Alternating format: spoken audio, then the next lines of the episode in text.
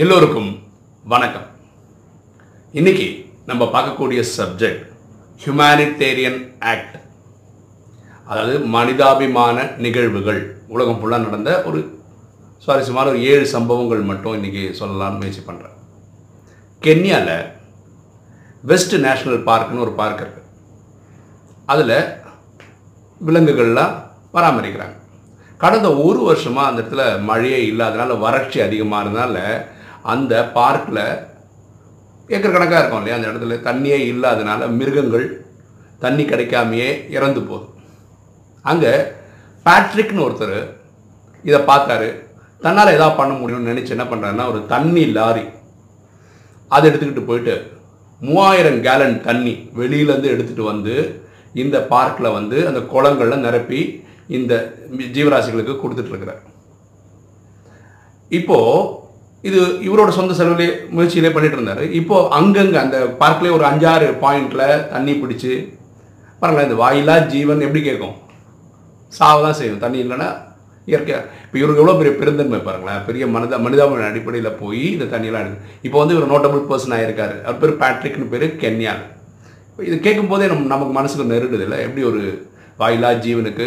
ஒரு நாள் ரெண்டு நாள் இல்லை, கடந்த ஒரு வருஷமாக. இப்போ மழை வர ஆரம்பிச்சிச்சு, இப்போ கொஞ்சம் பெட்டராக ஆகிருக்கும். அப்போ இந்த மாதிரி பெருந்தன்மையான விஷயங்கள் செய்யக்கூடியவரும் உலகத்தில் அங்கங்கே இருக்கிறாங்க.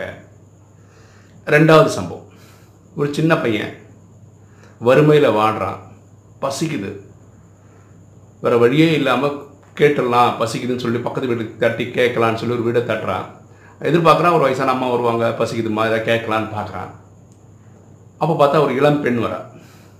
இளம் பெண்கிட்ட வந்து பசிக்குது சாப்பாடு போடுங்கன்னு கேட்குறதுக்கு அவனுக்கு மனசுக்கு சங்கோஜமாக இருக்கிறதுனால குடிக்க கொஞ்சம் தண்ணி கொடுப்பீங்களான்னு கேட்கலாம். அந்த பொண்ணு புரிஞ்சுக்கிறான், இவனுக்கு வந்து ரியலாக பசிக்குது. போயிட்டு உள்ளே போய்ட்டு தண்ணி கேட்டதுனால ஒரு கிளாஸ் ஃபுல்லாக பால் கொடுக்குறான். நான் தண்ணி தானே கேட்டேன், இல்லை குடிப்பா பரவாயில்ல. ஃபுல்லாக குடிச்சிட்டு இவன் கேட்குறான், நான் தி இதுக்கு என்னது காசு தரணும் அப்படின்னு கேட்குறான். ஏன்னா பால் கொடுத்தாங்களே தண்ணி கேட்குறது பதில். இல்லை அன்புக்கு இந்த மாதிரி இதுக்கு வந்து காசு வாங்கக்கூடாதுன்னு தான் எங்கள் அம்மா அப்பா வளர்த்துருக்காங்க, அதனால் எனக்கு வேண்டாம் அந்த பொண்ணு சொல்கிறேன். காலங்கள் ஓடுது, இந்த பையன் படித்து டாக்டர் ஆகிறான். டாக்டர் ஆகிட்டு ஒரு ஹாஸ்பிட்டலில் ஒர்க் பண்ணுறான். ஒரு நாள் இவன் கிளினிக்கு இவை வாழ்ந்திருந்த கிராமத்தில் இருந்து ஒரு பெண் அட்மிட் ஆகிருக்கிறதா நியூஸ் கிடச்சி அவன் அந்த இதெல்லாம் டீட்டெயிலாம் எடுத்து பார்க்குறான். பொண்ணோட ஃபோட்டோ பார்த்தா அவனுக்கு அது ஞாபகம் வருது, அன்றைக்கி ஒரு கிளாஸ் பால் கொடுத்தவங்க தான்னு சொல்லிட்டு உடனே அவன் ரொம்ப அக்கறையாக அதுக்கு ட்ரீட்மெண்ட் கொடுக்குறான். ஏன்னா சின்ன பையன் பெருசாக ஆகிட்டான், யாருக்கும் அடையாளமே தெரியல. கிட்டத்தட்ட ஒரு மாதமாக போராடி போராடி ரொம்ப காம்ப்ளிகேட்டட் ப்ராப்ளம் இருந்தது, சரி பண்ணிட்டான். அப்போ இந்த ஹாஸ்பிட்டல் கிட்டே இவன் என்ன சொல்லிட்டான்னா, அந்த பில்லு கொடுக்கும்போது என்கிட்ட ஒரு அடி கடைசியாக வரட்டும், டோட்டல் பில்லு நான் வரட்டும்னு சொல்லிவிட்டு வந்தவொடனே கீழே ஒரு ஏதோ ஒரு நோட் மட்டும் போட்டு அனுப்பிச்சிட்டான். இந்த பொண்ணு நினைக்கிறேன், இந்த பில்லை செட்டில் பண்ணுறதுக்கே நான் எனிவே வாழ்க்கை ஃபுல்லாக சம்பாதிக்க வேண்டி இருக்குமே அப்படின்னு நினச்சிட்டு அந்த பில்லை திறந்து பார்க்கக்கூட மனசு இல்லாமல் இருக்கான் டிஸ்சார்ஜ் டைமில். சரி எப்படி இருந்தாலும் ஒரு அமௌண்ட்டு பார்க்கணும், கெட்டி தானே ஆகணும். எடுத்து பார்க்குறான், paid in full with a glass of milk அப்படின்னு எழுதி இவர் எழுதியிருக்கார். இவர் பேர் டாக்டர் ஹாவர்ட் கெல்லி அப்படின்னு அவரோட சுயசரிதத்தில் இது சொல்கிறார். பாருங்களேன், ஒரு நல்ல எண்ணத்தில் அந்த பொண்ணை கொடுத்தது இவன் மனசில் ஆழமாக பதிஞ்சதுனால திரும்ப சொசைட்டிக்கு கொடுக்கணும்னு எண்ணம் வந்ததுனால இந்த பொண்ணை வந்து இவனுக்கு தெரியவே இல்லைன்னு கூட காமிச்சிட்டு போயிருக்கலாம் இந்த டாக்டர் அவருங்களேன். ஸோ இந்த அன்பினால் செய்யப்படுற ஒரு ஒரு தர்ம காரியமும் திரும்ப நமக்கே திரும்ப கிடைக்கும்ன்றது இது நான் சொல்கிறவங்கலாம் நடைமுறையில் வாழ்ந்துட்டு இருந்தவங்க இல்லை, இப்போ வாழ்ந்துட்டு இருக்கவங்க கதை தான் சொல்லிகிட்ருக்கேன். ஓகேவா.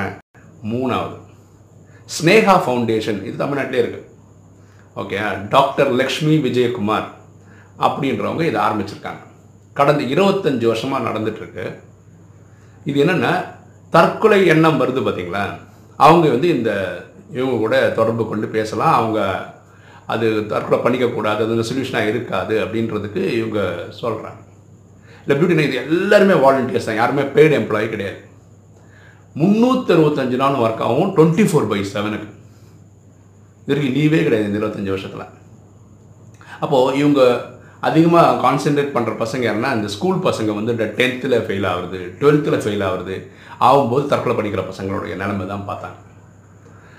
அப்போது இந்த டாக்டர் லக்ஷ்மி விஜயகுமார் வந்து அவங்க அனுபவத்தில் சொல்கிறாங்க, இந்த சீசனில் ஃபார் எக்ஸாம்பிள் சென்னையிலேயே வருஷத்துக்கு ஒரு ஐம்பது பசங்க சென்னை மட்டும் சொல்கிறாங்க இறந்து போயிடுறாங்க. எதுனா மார்க் ஃபெயில் ஆகிடுச்சு, கம்மியாகிடுச்சுன்னு.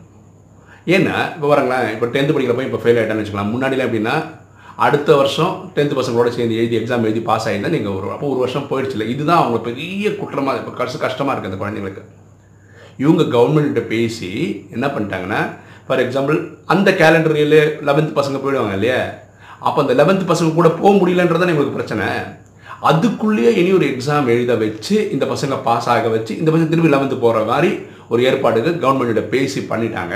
அது கவர்மெண்ட் இம்ப்ளிமெண்ட்டும் பண்ணிட்டாங்க, தமிழ்நாடு இம்ப்ளிமெண்ட் பண்ணிட்டாங்க. இப்போது பசங்க யாராவது தற்கொலைன்னா அஞ்சு பேர் தான் சாவறாங்கன்றாங்க, தற்கொலை பண்ணிக்கிறாங்க. ஐம்பதுலேருந்து ஐம்பது ஆக்கியிருக்காங்க, வெறும் இந்த பியூட்டிஃபுல்லாக பண்ணியிருக்காங்க. அப்போ இவங்க சொல்கிறாங்க இனி ரெண்டு பிரச்சனை இருக்குது, நாங்கள் இதை சால்வ் பண்ணுறதுக்கு அட்ரஸ் பண்ணுறதுக்கு ட்ரை பண்ணிகிட்ருக்கோம் அப்படின்றாங்க. அந்த ப்ராப்ளம் என்னென்னா, இப்போது யாராவது ஒருத்தர் தற்கொலை பண்ண முயற்சி பண்ணுறான்னு வச்சுக்கலாம், இறந்துட்டால் அது வேறு விஷயம். உயிரோடு இருக்காங்கன்னு வச்சுக்கோங்களேன், தற்கொலை முயற்சி பண்ணிட்டீங்கன்னு சொல்லிட்டு இவங்க அப்படி ஜெயிலில் போட்டுருவாங்க. இப்படி தான் இருக்குது இன்றைக்கி சட்டம். இதுக்கு ஏதாவது மாற்றுக்கதை பண்ண முடியுமான்னு யோசிச்சுட்டு இருக்காங்க. ரெண்டாவது, இந்த தற்கொலை முயற்சி பண்ணவங்களை தூக்கி போய் ஒரு ஹாஸ்பிட்டலுக்கு கூட்டு போனீங்கன்னு வச்சுக்கலாம், எந்த ஹாஸ்பிட்டலும் அவ்வளோ சீக்கிரம் அட்டன் பண்ணுறது இல்லை. டேரக்டாக கவர்மெண்ட் ஹாஸ்பிட்டல் பண்ணுவாங்க கவர்மெண்ட், ஏன்னா இது வந்து போலீஸ் கேஸ் ஆகிடும்னு சொல்லிட்டு. இதுவும் லீகலாக கொஞ்சம் ப்ராப்ளம் இருக்குது. இது ரெண்டுத்துக்குமே அவங்க ஃபைட் பண்ணுறாங்க. அவங்க ஒரு இன்ட்ரெஸ்டிங்கான ஒரு ஸ்டாட்டிஸ்டிக்ஸ் சொல்கிறாங்க. என்னென்னா, இந்தியாவிலே அதிகமாக தற்கொலை நடக்கிற இடம் வந்து பாண்டிச்சேரின்றாங்க. பாண்டிச்சேரியில் படித்தவங்க நிறைய இருக்காங்க, பண வசதி உள்ளவங்க ஜாஸ்தியாக இருக்காங்க. அப்போது என்ன சொல்கிறோம், நிறைய படித்தவங்க பண்ண மாட்டாங்கன்னு. இது வந்து யூனியன் டெரிட்டரி பாண்டிச்சேரி ஸ்டேட். வழியில் பார்த்தீங்கன்னா அதிகமாக தற்கொலை நடக்கிறது கேரளா.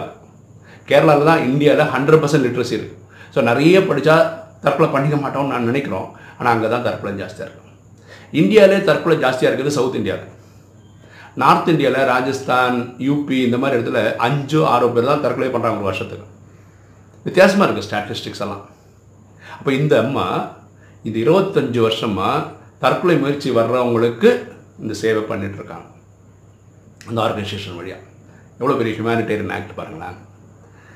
அடுத்தது, நான் இருக்கிற ஆர்எஸ்எஸ், நான் இரு நான் இருந்த ஆர்எஸ்எஸ் ஆர்எஸ்எஸில் ஒரு நிறைய பரிவார் இருக்குது. ஆர்எஸ்எஸ்க்கு நிறைய விங்ஸ் இருக்குது. அதில் ஒன்று நல்லோர் வட்டம் அப்படின்னு ஒன்று வச்சுருக்காங்க. இந்த நல்லோர் வட்டத்தில் அவங்க என்ன பண்ணுறாங்கன்னா, வருஷத்துக்கு ஒரு நிகழ்ச்சி வைப்பாங்க. ஃபார் எக்ஸாம்பிள் நம்ம கேள்விப்பட்டிருப்போம், பஸ்ஸில் ஒரு கண்டக்டர் அவர் வந்து யாராவது மறந்து போய் பேக் இதெல்லாம் வச்சுட்டு போயிட்டாங்கன்னா எப்படியாவது அதுலேருந்து அட்ரஸ் கிட்ரஸ் கண்டுபிடிச்சி ஒழுங்காக கொண்டு போய் கொடுப்பார். அவ்வளோ இனிமையாக பேசுவார் பஸ்ஸில். ஸோ இந்த மாதிரி நல்ல நல்லவங்களை, பேங்க் எம்ப்ளாயாக இருப்பார், ரொம்ப நன்மை நேர்மையாக வாழ்ந்திருப்பார். கவர்மெண்ட் எம்ப்ளாயி லஞ்சம் வாங்காமல் இருப்பார். இந்த மாதிரி ஆளுங்களை ஒரு முப்பது நாற்பது பேரை கூப்பிட்டு வருஷத்துக்கு ஒரு வாட்டி அவங்கள வந்து அங்கீகாரம் பண்ணுறது சொசைட்டியில். இந்த மாதிரி ஒரு நிகழ்ச்சி ஆர்எஸ்எஸ் வந்து நல்லோர் வட்டம்ன்ற அந்த விங்கு வழியாக தொடர்ச்சி எல்லா வருஷமும் பண்ணுறாங்க. இது வந்து அவங்கள ஊக்குவிக்கிற மாதிரி ஒரு விஷயங்கள் அவங்களும் பண்ணிகிட்ருக்காங்க. ஸோ இது ஒரு நல்ல நல்ல விஷயம். அதே மாதிரி இஸ்ரேல் அந்த நாடு கேள்விப்பட்டிருப்பீங்க. இந்த நாடோட ஒரு ஸ்பெஷாலிட்டி என்னென்னா, அது சுற்றி எப்போ பார்த்தாலும் பிரச்சனை தான். பாலஸ்டீனுக்கும் இஸ்ரேலுக்கும் எப்பவுமே, நமக்கு இந்தியாவுக்கும் பாகிஸ்தானுக்கும் எப்போ பார்த்தாலும் பிரச்சனை இருக்கோ, அதே மாதிரி இஸ்ரேலுக்கும் பாலஸ்டீனுக்கும் எப்போ பார்த்தாலும் பிரச்சனை. எப்போ பார்த்தாலும் அணுகுண்டு போடுறாங்க, இந்த மாதிரி பிரச்சனைகள் வந்துட்டு தான் இருக்குது. ஆனால் பியூட்டி என்னென்னா, இஸ்ரேல் நியூஸ் பேப்பரில் பார்த்தீங்கன்னா எப்போவுமே அந்த நாட்டில் நடந்த நல்ல நல்ல விஷயங்கள் மட்டும்தான் இருக்கும். பாம்பே போட்டு ஒரு ஐம்பது அறுபது பேர் செத்துருந்தா கூட அது வந்து ஃப்ரண்ட் பேஜில் வராது. கடைசி பேஜில் சின்ன காலத்தில் ஒரு பேஜில் போடுவோம். அதாவது அவங்க வந்து எப்படி முடிவு பண்ணியிருக்காங்கன்னா, இஸ்ரேலை பற்றி பாசிட்டிவான விஷயங்கள் மட்டும்தான் போடுவாங்க எல்லா பேப்பர்லையும். அது வந்து ஒரு ஸ்டாண்டாகவே வச்சுருக்காங்க. இன்றைக்கும் பார்த்திங்கன்னா நிறைய நோபல் ப்ரைஸ் வாங்கினவங்கெல்லாம் இஸ்ரேலில் சேர்ந்தவங்க தான். பெரிய பெரிய கண்டுபிடிப்புகள் எல்லாம் இஸ்ரேலில் தான் கண்டுபிடி. ஏன்னா அவங்களோட தாட் ப்ராசஸே எல்லாத்துலேயும் நல்லது மட்டும்தான் பார்க்கணுன்னு கற்றுக் கொடுத்துருக்காங்க. அதுதான் அவங்களும் ட்ரெயின் பண்ணியிருக்காங்க. அதே மாதிரி இனி அடுத்த ஒரு விஷயம் பாருங்களேன். ஒரு லைப்ரேரியன், அவர் பேர் கல்யாண சுந்தரம்னு பேர். அவர் யாருமே யோசிக்க முடியாத மாதிரி ஒரு வாழ்க்கை வாழ்ந்திருக்கிறார். அவர் முப்பது வருஷமாக லைப்ரேரியனாக ஒர்க் பண்ணியிருக்கிறாரு. முப்பது வருஷமாக அவர் கிடைச்ச எந்த ஒரு சம்பளத்தையும் தனக்காக பயன்படுத்திக்காமல் டொனேஷனே பண்ணிட்டார். அப்போ எப்படி வாழ்கிறாரு? திருமணமே பண்ணிக்கல.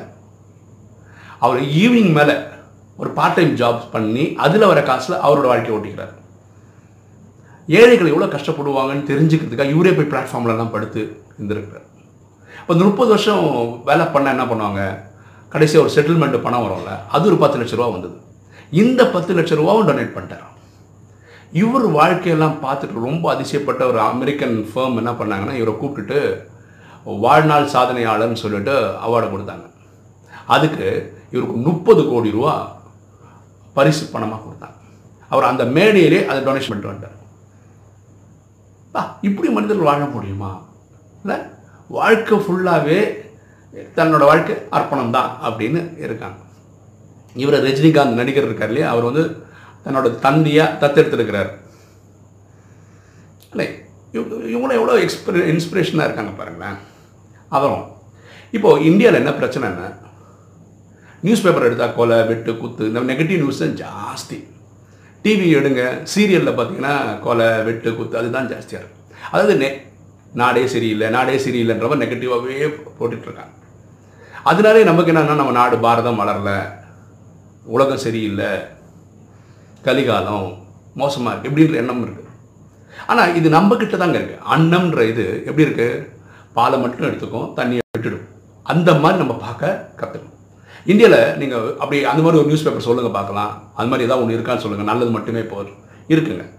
பாசிட்டிவ் நியூஸ் மட்டும் போடுறதுல தி பெட்டர் இந்தியா டாட் காம்னு ஒரு வெப்சைட் இருக்கும். அதில் நாட்டில் நடக்கக்கூடிய நல்ல நல்ல விஷயங்கள் மட்டும்தான் வரும். இந்த வெட்டு, குத்து, கொலையெல்லாம் வரவே வராது. நம்மளுடைய ஆட்டிடியூடு நம்ம மாற்றிக்கணும். இந்த மாதிரி உலகத்தில் பார்த்தீங்கன்னா, நான் சொன்ன விஷயங்களெல்லாம் உலகத்தில் எங்கெங்கேயோ நடந்த விஷயங்கள். ஆனால் எல்லாருமே ஹியூமனிட்டேரியன் விஷயங்கள் பண்ணுறாங்க. உலகத்தில் இருக்க மனிதாபிமான அடிப்படையில் பல விஷயங்கள் செய்துட்ருக்காங்க. ஸோ நம்ம பார்க்குற ஆங்கிள் அப்படி இருந்ததுன்னா உங்களுக்கு நல்லது மட்டுமே தெரியும். எப்படி அன்னத்துக்கு நல்ல பால் மட்டுமே எடுக்க முடியுமோ அந்த மாதிரி நமக்கும் தெரியும். நம்ம ஏன் அப்படி பார்த்துக்கக்கூடாது, ஏன் அப்படி ப்ராக்டிஸ் பண்ணக்கூடாது? இந்த ராஜயோகத்திலே சொல்லிக் கொடுக்குறது என்னென்னா, எண்ணம், சொல், செயல் மூலமாக எல்லாமே நல்லதாக பார்க்குறது, நல்லதே செய்கிறது. உலகத்தில் இருக்க எல்லா ஆத்மாக்களுக்கும் இல்லையா சுகம், சாந்தி, செல்வம், மகிழ்ச்சி, ஆரோக்கியம் கொடுக்கறதுக்கு தான் சொல்லிக் கொடுக்கும். அப்போ இதை ட்ரைனிங் எடுக்கிறதுனால நமக்கு எல்லாமே நல்லது மட்டுமே பார்க்க கற்றுக்கிறதுனால நம்ம ஒரு பெட்டர் என்விரான்மெண்ட்டில் இருக்கிறோம். ஆக்சுவலாக இது யாருக்கு யூஸ் ஆகுதுன்னா நமக்கு தான் யூஸ் ஆகும். ஏன்னா நீங்கள் வெறும் கொலை, வெட்டு, குத்து இதே பார்க்குறேன் உங்களுக்கு மனசு ஒழிஞ்சு போயிடும். வாழ்க்கை வர ஒரு திருவிழே இல்லாமல் போயிடும். எல்லாருக்கிட்டே இருக்கிற நல்லது மட்டும் பாருங்களேன், எப்படி இருக்கும் லைஃப் இல்லையா? ஸோ இந்த ஹியூமனிட்டேரியன் ஆக்ட் வழியாக, இந்த வீடியோ வழியாக நம்ம சொல்ல வர்றது என்னென்னா, உலகம் ஃபுல்லாக நிறைய நல்ல விஷயங்கள் நடந்துகிட்ருக்கு. இது நம்ம பார்க்குற பார்வையில் தான் இருக்குது. ஏன் நம்மளும் நல்லது பண்ணிகிட்டு இருக்கக்கூடாது, நம்மளால் முடிஞ்ச லெவலில்? ஓகே, ஏதாவது ஒரு ஆர்கனைசேஷனோட ஆட் நம்மளை ஈடுபடுத்தி அப்புறம் இப்போ எங்கள் வீட்டு பக்கத்துலேயே தான் இந்த நேத்ரோதியானம் இருக்குது. அது வந்து ஆர்கனைசேஷன் ஃபார் தி பிளைண்டு. அப்புறம் நிறைய பேர் இப்போ எனக்கு கண்ணு தெரியுது, நான் என்ன பண்ணலாம், நான் அடிக்கடி பண்ணுறது ஒன்று, அங்கே போய்ட்டு அங்கே இருக்க ஸ்டூடெண்ட்ஸ்க்கு கதை சொல்கிறது, பெட் டைம் ஸ்டோரி நீங்கள் போடுறோம் இல்லையா, அந்த மாதிரி அங்கே போய் கதை சொல்கிறது. இது எனக்கு ஒரு ஆறுதல் தருது. சில பேர் என்ன பண்ணுறாங்க, அங்கே படிக்கிற பசங்களுக்கு வந்து இவங்க போய் ரீடராக புக் எடுத்து படிப்பாங்க. சில பேர் என்ன பண்ணுறாங்க, ஸ்க்ரைபுன்னு போகிறாங்க. ஸ்க்ரைபுன்னு என்னென்னா, இவங்க எக்ஸாம் எழுதணும் இல்லையா, இந்த டென்த்து டுவெல்த்து எக்ஸாம் எழுதும்போது இவங்களுக்கு கொஸ்டின் பேப்பர் படிக்கவும் முடியாது, எழுதவும் முடியாது. அப்போ நம்ம படித்து சொல்லணும், அவங்க அதுக்கு ஆன்சர் சொல்லுவாங்க, அந்த ஆன்சரை மட்டும் நம்ம எழுதி கொடுக்கணும். அதான் ஸ்க்ரைபுன்னு பேர். இதை நம்ம வாலண்டியர் பண்ணலாம். ஸோ இந்த மாதிரி நம்மளால் முடிஞ்ச நல்ல காரியங்கள் செய்துகிட்டே போகணும். ஒரு நாள் ஒரு மணி நேரம் இந்த மாதிரி ஏதாவது ஒரு நல்ல காரியம் பண்ணுறதுக்கு நம்மளை ஒதுக்கி வச்சுக்கிட்டா நல்லது. ஏன்னாங்க நம்ம போகும்போது இங்கே இருக்கிற அண்ணா நம்ம சம்பாதிச்சு வச்ச பைசாவையோ ஃப்ளாட்டோ எடுத்துன்னு போகவே முடியாதுங்க. புண்ணியத்தை மட்டும்தான் எடுத்துகிட்டு போக முடியும். அப்போது நம்ம ஒரு நாள் இருபத்தி நாலு மணி நேரத்தில் ஒரு மணி நேரம் இப்படி ஒதுக்கி வச்சா ரொம்ப ரொம்ப நல்லாயிருக்கும். கரெக்டு தானே? ஸோ கண்ணுக்கு சுற்றி நல்ல நல்ல காரியங்களும் நடக்குது. அதை பார்க்கக்கூடிய திறமையை நம்ம வளர்த்துக்கணும். ஓகே, இந்த வீடியோ உங்களுக்கு பிடிச்சிருக்குன்னு நினைக்கிறேன். பிடிச்சிங்க லைக் பண்ணுங்கள், சப்ஸ்கிரைப் பண்ணுங்கள், ஃப்ரெண்ட்ஸுக்கு சொல்லுங்கள், ஷேர் பண்ணுங்கள், கமெண்ட்ஸ் போடுங்கள். தேங்க்யூ.